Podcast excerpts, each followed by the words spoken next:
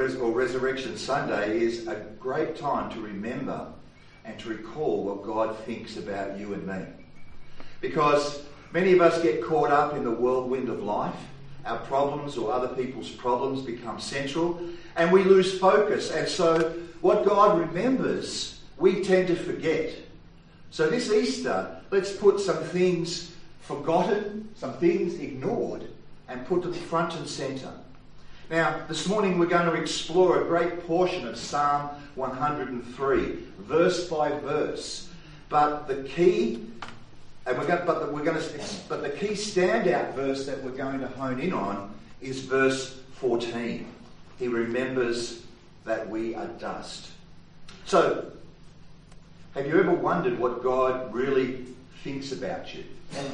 Our greatest barrier to knowing God better may be how much we know about how much God knows about us. Because many of us struggle with God because we feel so bad about ourselves, and if we know the truth about ourselves, think of how much God knows about us. Because we can't fool Him, can we? Sometimes we don't want to pray, or we don't read our Bible, or think about God at all, because when we look in the mirror, we feel like saying, You're a big disappointment, or you ought to be doing a lot better by now. And we've all felt that way from time to time because it's been a hard week, or it's been a hard month, or it's been a bad year, and it's been a struggle throughout the last few months, or perhaps. And now it's Easter, it's a time to celebrate, it's a time for joy. And we're not feeling it, perhaps, because you're in an emotional or a spiritual wasteland and treading water. One man said these words and captured that truth so well. I think we run from God rather than to Him because we know our hearts all too well as He and His barely at all. Now, I probably don't need to spend any time convincing you that, that all of us, we're sinners, and you probably know the truth about yourself and just as well. And so, but today, Easter shows us the other side to that truth. And it is the other side to that truth that we need to talk about today, this Easter day. And that truth is we don't know God's heart very well. And that's where Psalm 103 helps, keep, helps us tremendously. Perhaps no other chapter in the Bible so clearly reveals God's compassion. If you've ever wondered what God thinks about you, then as we are now, let's take a journey through Psalm 103 and discover several liberating truths about God's heart this Easter. So, the first liberating truth is found in, uh, in, in, verses 6 to 7. He loves us, or he loves to help the needy. Verses 6 to 7 says, The, Lord's, the Lord works righteousness and justice for all the oppressed. He made known his ways to Moses his deeds to the people of Israel. Now, the oppressed are those that who can't help themselves. In the Old Testament, the word especially referred to widows, orphans, uh, foreigners, and the poor. And so when we're tempted to take advantage of others because we're stronger and they're weaker, God says, think about that. He takes the side of the weak. Our God keeps his eye on the helpless. And when others hurt them, he moves in his time to balance the scales of justice. Martin Luther King Jr. said these words The arm of the Lord is long, but it bends towards justice. There are days and there are times when it is hard to believe, especially in light of the events like we see now with the Ukraine war and the, uh, the, the, the issues that are happening in Sri Lanka and also Syria. But the truth is, truth stands like a solid rock for the believer. If all of history is a book, we haven't reached the final chapter yet. We're somewhere near the end, but we're not sure how far we are, but we know it's not much. We're near the end. And eventually, God will bring everything to light and He will judge with impartiality. In that day, there will be no hiding. There'll be no excuse making. There'll be no bribes. There'll be no way to escape for all those who labour for a better world and for more, a more just society, and those who stretch out a helping hand. We have to believe this, or it's hard to go on. So we have to believe that God is a just God. The words of James uh, Russell Lowell says these words. He said, um, Truth forever on the scaffold, wrong forever on the throne.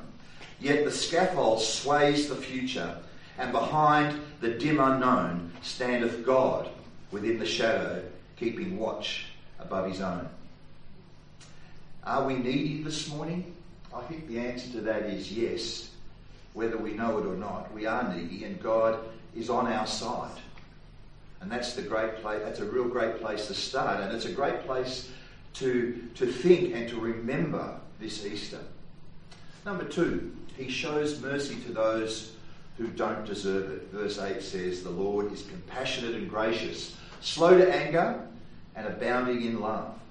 We need to see the four great attributes of God in this verse. The first one is the Lord is compassionate, He pardons. The Lord is gracious, He gives us what we don't deserve. The Lord is slow to anger, He is patient with us when we fall. And the Lord abounds in love. He loves us more than we can imagine. There's no fishing like fishing in the sea. There's no eating like eating at the, the king's table. And there's no love like God's love. When he saves, he saves completely. When he forgives, he forgives our sins. When he sets us free, we are free forever. I love that the King James translation of that last phrase in verse 8 says that God is plenteous in mercy. And that's what Easter's all about this morning, my friends. God is plenteous in mercy. Thirdly, he tempers his wrath. Verses 9 to 10 says, He will not always accuse, nor will he harbour his anger forever. He does not treat us as our sins deserve or repay us according to our iniquities. Now, let me ask you all a question. Does anyone here know anyone who loves to argue? Don't point at them. we all know people who love to keep a quarrel going, don't we? Because they're so angry. We had that yesterday. We took our grandkids. That we have we have between Jill and I, we have seven children, but there's only two breeding couples. Okay, and so we took was 11, 7 and four. Yeah, yeah. Paige's four. Paige's Paige loves to start arguments with her two brothers. oh, we're in the back of the car yesterday. Oh my goodness me, I had a headache by the end of it. They can't get anything right, can they? Poor guys. But God's not like that. That's my point. God is not like. God's willing to end the quarrel and welcome us back home. That's what Easter's all about. Sometimes the real problem is that we want to keep fighting with Him. He's more ready to forgive than we are ready to be forgiven this morning. When we forget to pray, He remembers to feed us. When we forget to give thanks, He sends us restful sleep. When we're idle in sin, he sends His Holy Spirit to convict us. When we refuse to give, He keeps on giving still. When we fall, He lifts us up. When we are disappointed, and when we disappoint ourselves and others, He can still call us and still will call us His children. He even blesses those who don't believe in Him. An unbeliever like Christopher Hitchen writes a book called God is Not Great How Religion Poisons Everything as he sells boatloads of copies of books and uh, along the way merrily debates every religious type of person he can find. He is clever, he is witty, a gifted wordsmith, widely read, quick, to, quick with his comebacks, he's very sharp in debates, and completely committed to debunking religion of every type, and even more committed to the concept that God is simply not necessary. But see God's mercy. See God's mercy. Instead of crushing him like an empty eggshell, the Lord feeds him, the Lord nourishes him, and gives him health and love for life. Uh, it is the long sufferingness of God that allows Christopher Hitchin to deny him. And why would God show such loving kindness to someone utterly dedicated to eradicating the, his influence in the world? Because if there's a God at all this morning, he's not in at least intimidated by the likes of Christopher Hitchin or Richard Dawkins. And the fact that God withholds punishment to his enemies, that too is evidence of his mercy. Romans 2, verse 4 says, God's kindness leads towards repentance. Number four, he forgives all our sins. In verses 11 to 12, it says, For as high as the heavens are above the earth, so great is the love for those who fear him. As far as the east is from the west, so far he has removed our transgressions from us. So consider the greatness this morning of God's love. Let us reflect on the magnitude of God's love. Let us suppose that you want to go east until you finally reach west, okay? That's the point. East until you finally reach west. So here you are in Melbourne. Yep, there we go. Where you join a passenger ship to head to the Easter Islands. And when you, uh, and then you fly from Santiago to Chile, where you rent a boat, or sorry, you rent a beat up Jeep and start driving north. It's a long way, but you eventually make it to Nome, Alaska, where you hire a dog sled team and end up in Anchorage. So you hop on a cruise ship to Vancouver, where you take a Trans Canadian Railway ending in Halifax and Nova Scotia, and there you buy a high end road bike and start pedaling through New Brunswick, Maine, Vermont, New Hampshire, Massachusetts, Rhode Island, New York, New Jersey, Delaware, Baltimore. So there you take off from Baltimore in a hot air balloon. You getting all this? And you land in Lisbon. You get a Honda Civic and you drive across Europe until you come to Varna, Bulgaria. There you hop on a freighter that takes you to the, through the Black Sea, through the Aegean Sea, through the Mediterranean Sea, through the Suez Canal, through the Red Sea, and onto the Gulf of Aden, where you narrowly escape uh, being caught by pirates, and on the Indian Ocean, where you finally put ashore in Colombo, Sri Lanka. From there, you catch a flight to Singapore, and when you and then you then you land in Perth where you hitchhike across the outback and eventually you're back in where? Melbourne. Yeah. now you you not only not only have you circumnavigated the globe, but what have you proven? Among other things, you have proven that no matter how far east you go, you'll never find west. You'll never find west. That never the twain shall meet. The farthest east you go, the farthest you are from the west. And that, my friends, is the magnitude of God's love. And here's this great news of Easter. When God forgives, He removes our sins, He lifts them up and takes them away, and He puts them so far away from us that you could never find them.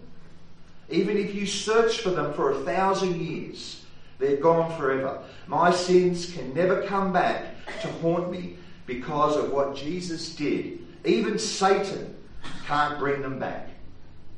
And here's what we know about God so far. He has a long fuse. He's slow to anger, verse 8.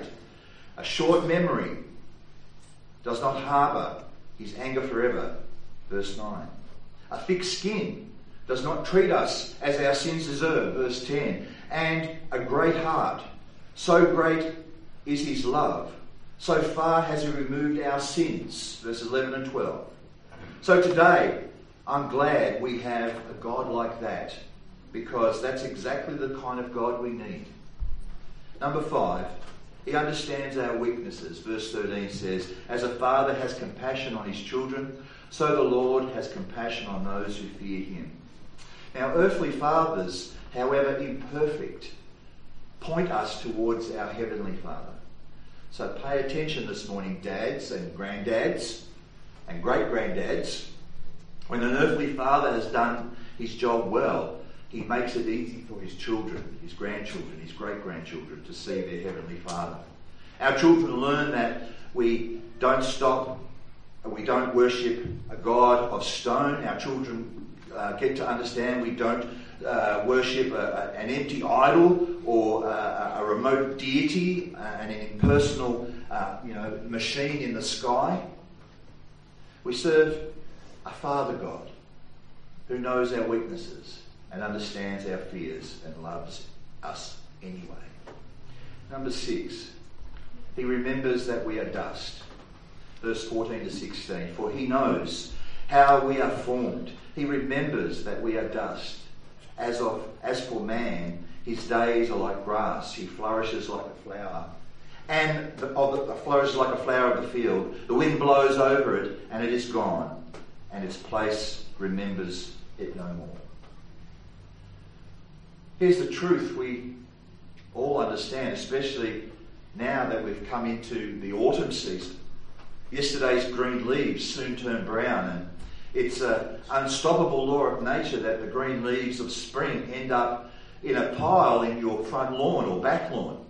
I know we, that's Tim's job. He rakes up all the leaves from the, the, the, the, the, the was it the, the peach tree or nectarine tree? Yeah, it just, just doesn't stop. And so it's God's way of saying not only the leaves, but you and I won't be here forever. I know some of us think we're going to be here forever, but we're not. And who remembers each leaf? Not the tree. One by one, the leaves fall to the ground where they disintegrate and return to the soil from which they came. No one knows their names or their numbers or even um, anything about them. If that's all there is, if we are here today and gone tomorrow, as our scripture read out from the Corinthian scripture, it's, it's the end of the story. Then there isn't much hope. But here's the big idea this morning. If you don't have anything else to be thankful for this year, here's something that you can hang your hat on this Easter. Our hope is not in humanity or anything that humanity can do. Our hope is in an everlasting God. And finally, number seven, God links us with eternity by linking us with Himself. Verse 17 18. But from everlasting to everlasting, the Lord love is with those who fear Him, and His righteousness with their children's children, with those who keep His covenant and remember to obey His precepts. There's nothing we can do this morning about our fragility. We come from the hand of our Creator, and it's and we are stamped, fragile, handled with care. We are like the dust storm that blows across barren ground. We make a big scene and then suddenly we disappear. Try as we might, we can't cancel our humanity. Nothing can change what we are. Vitamins and exercise and clean living may slow the process and push back the horizon of death. Positive thinking may improve your mood, but for all of us, the end is the same ashes to ashes and dust to dust. But Psalm 103 offers us one strong ground of comfort, one strong ground for comfort that lifts us above the transitory nature of this life. And it is in the but of verse 17. The blessed but that changes everything. That one word offers an eternal contrast between the fading flowers and the everlasting God, between our mortality and God's eternity. The one word, that little word but, stands at the demarcation between this life and the next. And here's our real hope of life that never ends God's tender mercy, His unfailing love, His abounding grace. Someone has said that life without Christ is a, is, is a hopeless end, but life with Christ is an endless hope. And this endless hope is not only to us, but it's to our children's children and children's children. What will we leave our children? What will we leave our grandchildren? What will we leave our great grandchildren? A vast estate, a huge inheritance, a huge life insurance policy, debt maybe. I'm intending to leave some debt. Whatever we may say about earthly possessions, they pale next to the privilege of passing down a godly heritage, a tapestry of truth, and a pattern of believing that our children, our grandchildren, our great grandchildren can claim as their own. In a transitory and passing world where everything fades away, we have the promise that we're linked to the future even after we're gone by faithfulness to God, to our children, to our children's children, and their children. So, what is Psalm 103 telling us about Easter? Well, it's telling us that we're richer than we think, we're more blessed than we know, and we have more than we realize. We frail mortal sinners are rich in the mercy of God, and we have found that mercy, or rather, that mercy has found us in the cross of Jesus Christ. This Easter, all that we believe and all that we have and all that we hope for is found in the cross of Christ and in that empty tomb. Are you weak? Well, so am I. Are you needy? So am I. Are you guilty? So am I. Are you frail? So am I. Are you like dust? Well, so am I. And through the Easter story, God says to us, You are weak, you are needy, you are guilty, you are fragile, you are dusty children, but I know you through and through, and I love you anyway. Come to me, rest in me, make me your rock. This Easter, God's mercy in Christ is more than enough for all of us. Amen. Amen. Amen. Amen. Thank you.